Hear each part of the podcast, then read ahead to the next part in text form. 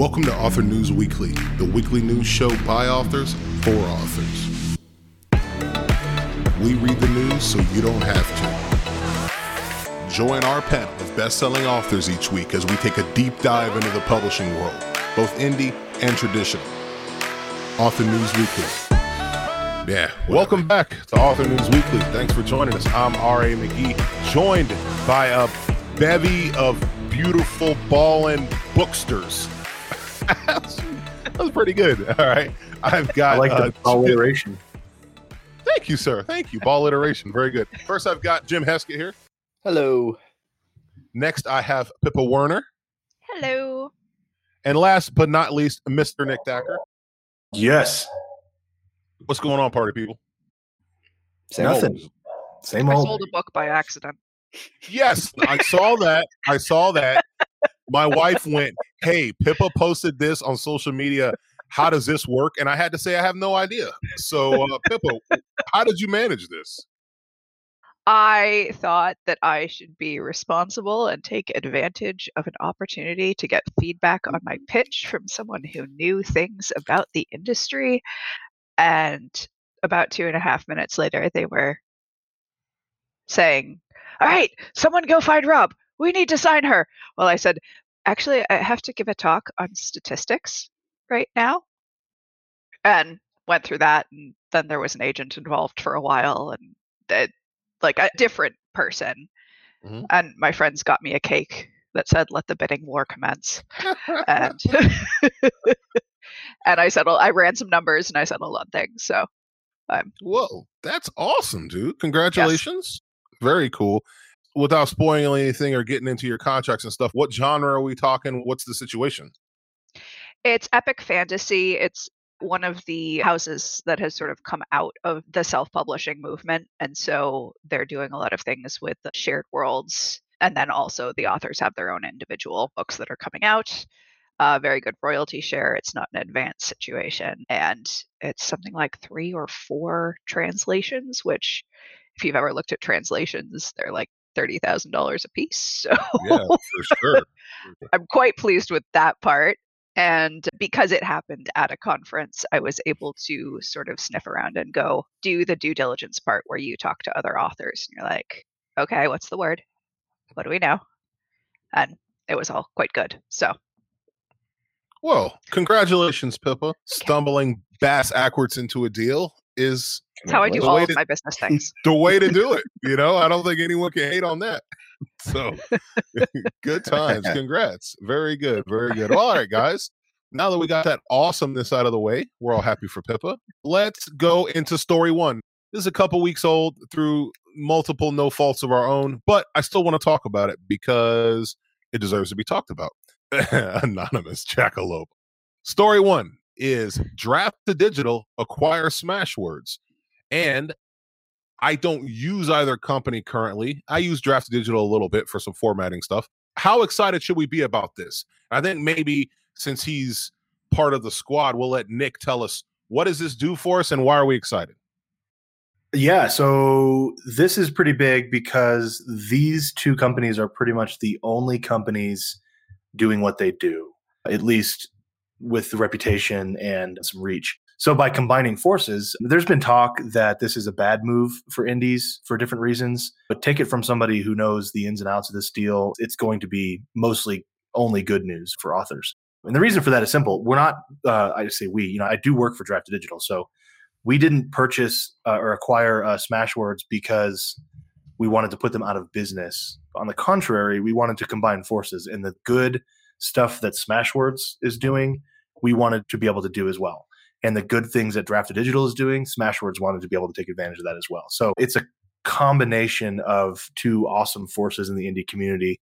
But you know, think about it in terms of like we're also combining our resource load. No one's getting laid off. Everybody is still employed from both companies, which means now we've got more developers to be able to do different stuff. We can share resources, we can share data. There's a lot of good things that are going to happen here. And Jim asked me privately, is the new company D2 Smash? It's actually Smash to Digital or the Smash Smash to Digital Tokyo Drift. Smash the Digital Tokyo Drift. Yeah. Yeah, there have been many. I like the D2 Smash is a, is a good one. Get some hats. So, made. can I call you and Kevin the Smash Brothers now? Is that okay? Or you know what? That's a good one too. I like that. I think we will go with that. I was at Superstars as well, and I talked about it quite a bit at different presentations and panels and all that. And then I was, I guess, cornered probably the right word. He's a nice guy, but I was asked some questions by this gentleman who runs a podcast as well in the author space. And I listened to the podcast after I talked to this guy for a while at a dinner, and he introduced me as the founder of Draft to Digital, um, which I promptly tried to exploit into uh, higher a raise, but it didn't work. You Um, should. the- hey, I the That's actual why found you it. to the bank down. for uh, loans. The if you put it in your email like- signature, it's canon. It- that yeah, I just put it in my email signature, have a picture of me just going like this, isolated on a white background. I think it'll be a great idea. very good. Very good. Smash. All right. The other two have anything to add, or do we get it straight from the horse's mouth enough? About Um, this, this draft to digital. I'm excited thing. not to have the Smashwords upload interface anymore. Yeah, what's going to happen with the meat grinder? Well, so they you actually know, updated the meat grinder. I haven't used it since 2012, so I wouldn't know. Yeah, no, it's almost yeah, when I used it back then, I feel like it made my Word document worse. um, it's definitely improved over the years. At this point, meaning like right now and for the foreseeable future, I will not be pinned pinned into defining the future as far as the length of time, but nothing's changing right now. We are still combining, you know, figuring out the logistics of how to have two companies essentially operating as one now. So there's all kinds of stuff, you know, like re-signing contracts and things like that that no one will ever even see because it's all behind the scenes. I would imagine that only after that dust settles is when we're going to start even talking about, you know, turning the meat grinder into something different or changing draft to digital a certain way. Like there's all sorts of stuff. So for the foreseeable future, if anyone listening is, you know, they go through Smashwords because they're a little bit more amicable to the erotic market, things like that, continue doing that. That's not expected to change right now. So, and that, again, that's what I mean by benefit of having them combined is right now there's still two companies and we're not planning on cutting off authors from doing something they've been used to doing for a long time. Like that's, we will try to figure out a way to navigate through that so no one has to. that was where I saw most of the wailing and gnashing of teeth was the Yeah. erotica author forums where they were like, well, okay, to be fair, and this is not draft to digital hat on my head now. This is just Nick Thacker, ranty anti-British person, uh, author. Now, those are the people who rant and rave about anything anyway for no reason sometimes. so of course that's the group that's going to be most Brits, vocal about this. readers and erotica authors. He hates Yeah. them all. I mean, I've painted romance authors with a broad brush, but it's specifically there's some some subgenres within romance that you just can't please them. I'm sorry, it's just the way it is, guys. If you're a romance author, feel free to reach out to me at uh, jim at jimheskett.com. um, love to hear your feedback on that. good times. Good times. All right. Well, I guess we'll see how it all shakes out going forward. But congrats to D to D and uh, congrats to Smashwords. And uh, hopefully everybody's happy when it's all said and done. So the next story that we have here is going back a little bit. Uh, The last time that we had Mr. Craig Hart on the show, we had a story about an author in Iowa who their publisher was going to pay a ghostwriter to finish writing their story for them and like kind of freeze them out. And there was some kind of like big hubbub and stuff going on about it. So we all had various opinions on the situation. I just wanted to have an update because Writer Beware uh, talked a little bit more about it. And so it's kind of interesting. And, you know, in the typical Writer Beware fashion, they dug into it. They got a lot of stuff going on. And uh, so I figured maybe we should chat about that since we talked about it when we didn't quite have all the facts. So, did you guys get a chance to take a look at this at all? What are you thinking? Because it looks like ultimately, for reasons I'm not sure of, the author dropped the lawsuit against the publisher. So, what's going on with that? Yeah. I did like what they said about like this is a textbook case of not avoiding conflicts of interest. Like there's a reason that you're not supposed to negotiate for both sides. You can't be fair to both. Like you're supposed to have independent people. So if your agent and your publisher are in the same company, that's not yeah well to you know i know how much nick likes to look into the comments i don't know if you guys remember that's an old uh, thing that he likes to do is look into the comments for more information and this person pt dillaway said uh, not to victim shame but it sounded like she needed someone else like a lawyer to go through her contract before she signed it definitely bad to have your agent also be your publisher be like asking my boss to negotiate with my boss for a raise so i think Yeah. that's kind of what you had said pippa right Yeah, I think a lot of indies and authors in general get pretty far without having a lawyer, and I've been guilty of this before, but it's a terrible practice. Please don't do it. Learn from these things. Yeah, and part of me wonders is this a result of some authors and i'm not speaking specifically about this woman obviously i don't know but i think sometimes we're so excited and desperate to get books out into the world that we may do things that don't make a lot of sense right i mean didn't you mention something like that once jim that like in the beginning when you were first working on your book and stuff you would have maybe even a bad contract just to get your book out Sure. This article made me think of I had one of the Ender's Game audiobooks a few years ago I listened to, one in that series, and there was like an hour long interview with Orson Scott Card at the end of the audiobook. And in that that interview, he didn't really hold back. He let out a lot of his thoughts on traditional publishing and things he didn't like because he was talking about he'd been trying for like 15 years to get an Ender's Game movie made, but it was critical to him that the character of Ender be eight years old in the movie and the studios really didn't like that so he could never get a deal done because he was like very firm on that and he said that there were multiple contracts that he read where in the front of the contract it would say you know author has final say over casting of the actor who plays this. And then he said later on in the contract there would be another phrase that would say something like regardless of whatever else it says in here the movie studio actually has final say on this. And he was like you know and if i wasn't digging and letting my lawyers look at it i would have never known that and ultimately, Mm. Ender's Game movie came out, and the I think the kid who played him was like 16, so he lost. he finally got duped one of the He addendi finally got duped. got yeah, I'm just surprised that they didn't cast Tom Cruise and just say that he was eight years old in the movie. accurate accurate okay all right Like, well make some eight year old played by Tom Cruise. um eight year old tom cruise uh, okay so in any event if you guys want to look at it it'll be in the show notes kind of talking a little more about the situation you know if you're going to sign a contract maybe have someone look at it that doesn't have a vested interest in you know screwing you over so all right the next thing that we have here speaking of getting screwed over i don't know if you guys saw this i don't know if there's much to talk about but kind of goes hand in hand with maybe make sure that the things you sign don't bite you on the ass in the long run. You guys remember a couple weeks ago there was this hubbub about Wattpad was having this contest, right? And you could like, you know, submit some stuff to Wattpad, but the rules were like bananas. And like just by submitting it to them, like they owned it forever. There was all this bizarro stuff going on. Did you guys catch that when it was happening? Completely missed that. Oh man. Okay, so let's see. Here are some of the terms that they say were problematic. Uh, the grant term extends for the duration of the Singapore copyright, which is the same as the U.S., UK, and European copyright, which is the author's lifetime plus seventy years, right? But this is just for uploading to a contest. It's not like they signed a deal for this stuff. They have to like buy. I can't even understand it all, right? I have to have a lawyer look at this stuff, but I just feels like uh All future work. Oh my goodness. That's crazy. The insane part is when there was an, a screenshot of somebody who wrote in to say, "Hey, what's up with these terms?" and they wrote back to say, "It's nothing. Don't worry about it. Our lawyers are making us put it there." I went through that same thing when I worked at a company that got bought out by a bigger company. And we sold a software product and it was a no contract software product. And the company that bought us was very much into contracts. And so they started including language in our site terms that said stuff about contracts. And our users were like, hey, we don't like this. And we were like, our lawyers make us put it there. There's nothing we can do. And it's very disheartening.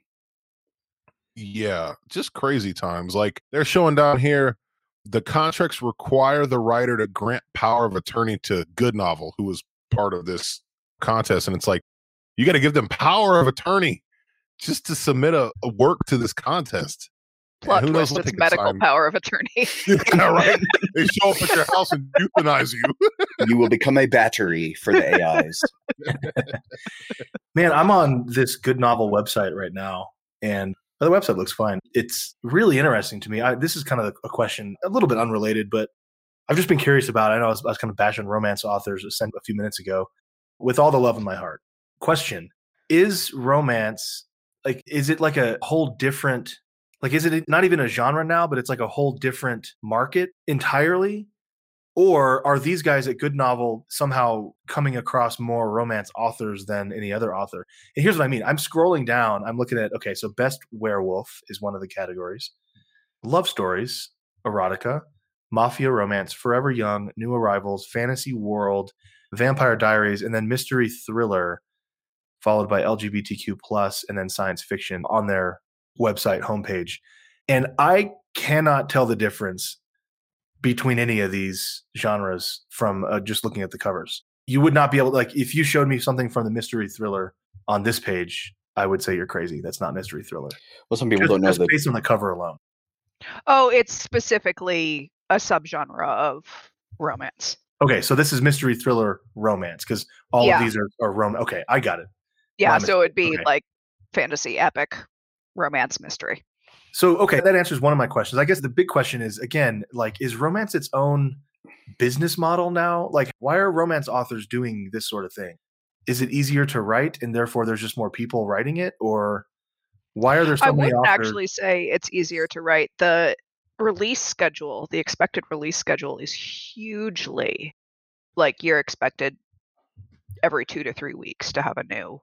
And that's fine. But why, why are they ah. choosing this website? Why are they all going to goodnovel.com? And why is it all romance? Well, I think good novel may just be romance. Okay, so it just happens to be Yeah. romance. Okay. Yeah, I think that that's the Yeah, I was just curious. I'm just trying to figure. Yeah, it's like Yeah. you know this whole all the Wattpad stuff, and I, I don't haven't been there in a while, so I don't know that that's falls into this category. But like these sorts of websites, it just all seem to be romance, and I'm like, it doesn't matter to me because I don't write it. So what is the appeal, like for a romance author to go and submit their stuff to these websites that have crappy terms? Like, are they my guess is it's know? like the pyramid scheme thing, right? If you get in early enough, you have the chance to hit it really, really big. Oh, that's a good. That's a good point. And so every time there's a Yeah. new app or whatever it is, they're like, okay, if I'm one of the first people and this one takes Mm. off.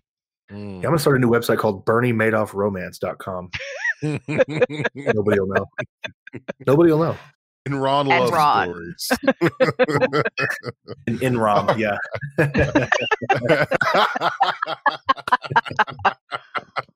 well played, sir. Well played. All right. So that's interesting. Maybe don't do that if you're signing up to submit your book. You might want to pay attention to what you're signing so you don't get hosed. All right. Story number four. This is good. We're going to touch on a little bit of craft here. All right. This is from crimereads.com and it's written by a lady named Sarah Gran. She's talking about the art of suspense or five pointers to keep your readers riveted. I'm going to go through these pointers and then I'm going to touch. I'm not going to touch on you guys. It sounds bad. Thank you. Uh, I my apologies. my hands are above my lap. Okay. I'm going to get with you guys. And that's not better either. I used to work Why at a I- company where I would talk on the phone all day, and I had one client who would always say, well, "Let's touch bases soon," instead of Like, touch base. And it always How many bases do you want me to? I'm like in the middle which- trying to touch first and yeah, second. All your don't touch any of base. your bases. All your base All are your base are belong to me. Okay, so her theory here is that there are five ways that you can help keep your book suspenseful. So I'm going to mention them and ask you guys what you think and see if there's anything you want to expand or elaborate on. Okay, and there will be no touching. All right. So first is suspense. She says the first step of suspense is to create a character that people care about. You do this by creating well-rounded and complicated characters with all the quirks, foibles, and unpredictable impulses of real people and by trying to get your reader inside that character's head. Now, do you guys feel obviously it's good advice? How much effort do you take in crafting a character that's super interesting as opposed to someone who might not be as deep but just kind of does cool stuff? What about you, Jim? Well, the first point here, creating a character people care about, that transcends the suspense genre. That's for every single book that's ever been written. You need a character people care about, or nobody is going to read it. These are all good advice. You know, short chapters. Yeah, you don't want a reader to give up in the middle of a chapter. You want them to get to the end of the chapter so they can see the answer in the question. I never phrased it like that, but that's an interesting way of putting it. You want your chapters to end some kind of something unresolved, a new loop open, something that drives people forward. The one thing, I mean, my number one tip for creating suspense is not listed here, but I think the best way to create suspense is when you give the reader the information your characters don't have. That's because there's nothing more suspenseful. Alfred Hitchcock was talking about filmmaking once, and he said, if you shoot a scene where there's a character sitting at a desk and a character comes in the room and sits down and they talk at the desk for five minutes, and then a bomb goes off and kills them both, he said the audience is shocked for five seconds. He said, but if you show that character in the room putting the bomb under the table, then you have the other character walk in and sit down, and then they talk for five minutes. That's five full minutes of panic for your audience because they know something the hero doesn't know. And so that's something I've always tried to include in my thrillers is putting the protagonist at a disadvantage by giving the antagonist more info, more expertise, more cunning, more planning ahead. You know, anytime the villain is one step ahead of your hero, it's going to create a situation where your reader is worried. And that's what you want. You want your reader to be worried that your hero is Yeah. not going to succeed. Yeah, I think a lot of people put way too much emphasis on like, oh, but there's this huge big twist that comes up, and you're like, no, it has to.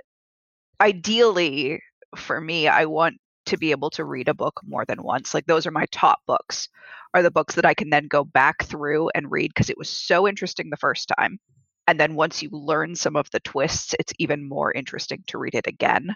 But that like you need to have a whole bunch of st- if you're going to do a twist you've just upped the difficulty level because it needs to be not only a twist that changes everything, but everything needs to hang together and do really well before the twist.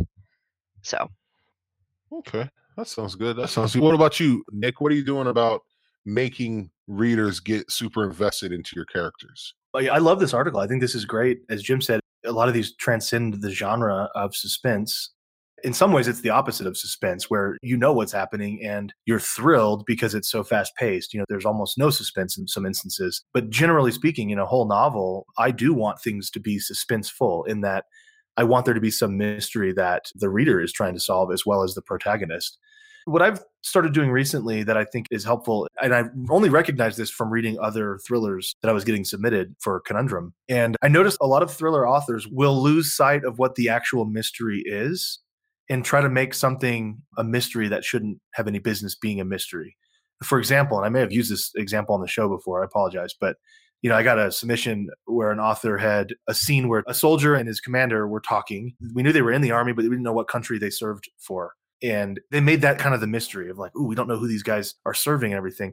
And then right in the middle of the chapter, they talk about this mysterious thing they found in the Gulf of Mexico. That's the mystery of the chapter. That's kind of the thrust of the entire first part of the book.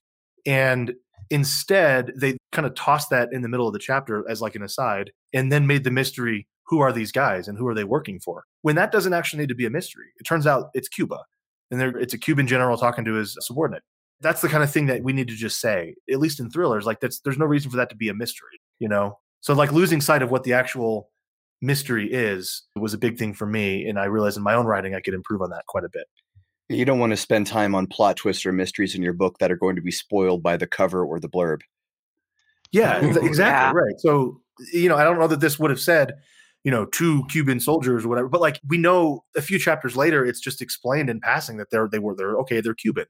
So why wait? Like, there's no reason to put that later on, you know. And and yeah, as, as you said, like if you are going to put something in the blurb, then don't worry about making it a plot twist in the midpoint. You know, like we're gonna we already know. We already Yeah, found out. So, sounds good. Sounds good. So I agree with everything these folks said and the fact that this is a really good article. So it'll be in the show notes if you guys are interested. Uh, take a look. Good work, Sarah Gran. Good article. Okay. So the last thing that we have here, it's just kind of weird. How many books? This comes to us from thebusinesstimes.com. It says, How many books does it take to make a place feel like a home? Right. And they show some people. Apparently, it's becoming kind of in vogue and chic to have crazy amounts of books at your house. And so, my question for you guys would be well, first off, I don't know if you guys have masterclass, but this lady on the top, Alice Waters here, I watched her masterclass about home cooking, and she makes an egg and a spoon on open flame, and it's one of the most amazing things I've ever watched.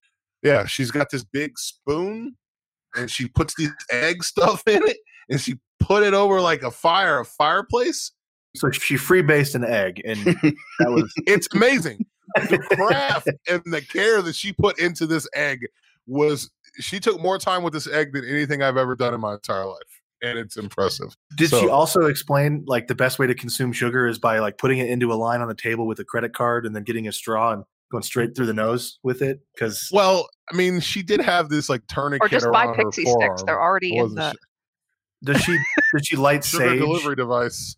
in like you know I'm let's say a tobacco you. pipe? and then- Listen, listen. Hate on me if you want to. I'm just saying, if you have masterclass, go watch this lady make an egg. All right, that's all I'm saying. right, watch her. right. I've egg. just been watching Chris Voss talk about hostage negotiations because Mm. that's hilarious. It like it's really good, but also like it's always weird when someone's giving you these negotiation tactics and they're like, "Yeah, so I used to have this rule about like don't kill someone if you're need to negotiate with more people later in that thing and like that worked for a while, but then it turns out that your reputation precedes you, so maybe just like don't kill people because then you get into later negotiations and they know your career is bonkers, friend." I just want to say, since RA accidentally said Mousterclass at first, I really hope that's what Disney calls they? their continuing education for their executives. that Disney, be- if you're not, free, feel free to take that. That's you can have it. Well, amazing. master class with cooking is like ratatouille. It's right there as a it's true. I That's true. appreciate the joke, but I am afraid Disney now owns not just this podcast, but everything each of us has done individually. Based on the contracts that we have actually analyzed on this show, I think probably Until 70 years after we and die. Disney. yeah, that's Disney. That's Disney's mode, mo right there. Good time. So, in any event, I got way off topic there. But how many books do you guys think you need to make a happy home? We're toward, sort of towards the end of the show. But how many books would you ideally have in your bookshelf? Enough that I could have one of those big shelves that like goes up and I could do the like the slide thing that she Like does in Beauty and the Beast. Yeah, exactly. Mhm. Real Belle, I dig it. That's a solid visual. We don't have a number, but everyone knows exactly what you mean when you say that. Nick, how many books do you need, man? Yeah, no, I got an interesting answer because I, like you guys, I'm a book nerd and I love books, and you know who doesn't. But I've finally broken my stranglehold on needing to own books because we moved so damn much. I finally sold off the last of them. I own two books. They're right back there in the camera. You can kind of see them on that little ledge. Those are the only two books in my house. My wife has a couple, but I'm bookless. And it's the same story. I mean, it's like I was always buying books and then I just read in bed. And so I couldn't have a light on because my wife would wake up and that's just a nightmare. And so I would just read on a Kindle anyway. So I finally kicked the book habit. But the answer, of course, is all of the books. That's how many I think make a happy home. I want that same library that Pip is talking about. I want that picturesque, like floor to ceiling window looking Yeah. over a giant, like preferably Well manicured uh, garden. well, I was thinking more in terms of like an entire country that I own, but you know, like Oh, okay. answer, yeah, be a Accurate. castle on a hill kind of thing. Yeah, Accurate. definitely. Jim, Sure. how many do you want, man? Like Nick, I'm not too precious about physical books. My collections I've mostly shifted to digital. Um, I have a few. I have like, you know, you can see back here, I have my bookcase with all my books on it, or most of my books on it. And aside from that, I have a few that are really meaningful to me from my youth, like Illusions by Richard Bach and The Four Agreements that I just always want to have a hard copy around. Those books that I keep buying because I always give them away. Mhm. There's a few of those, you know, books that I've had like a dozen copies, but I'm not too precious about physical products. Mm, right on, right on. Well, all right, guys. Good times. Good times. So, uh, you guys got anything you want to add before we get out of here? No, I think we're good. All right. So, for all of us at Author News Weekly, I'm R.M. McGee saying this meeting is over. Goodbye, everybody.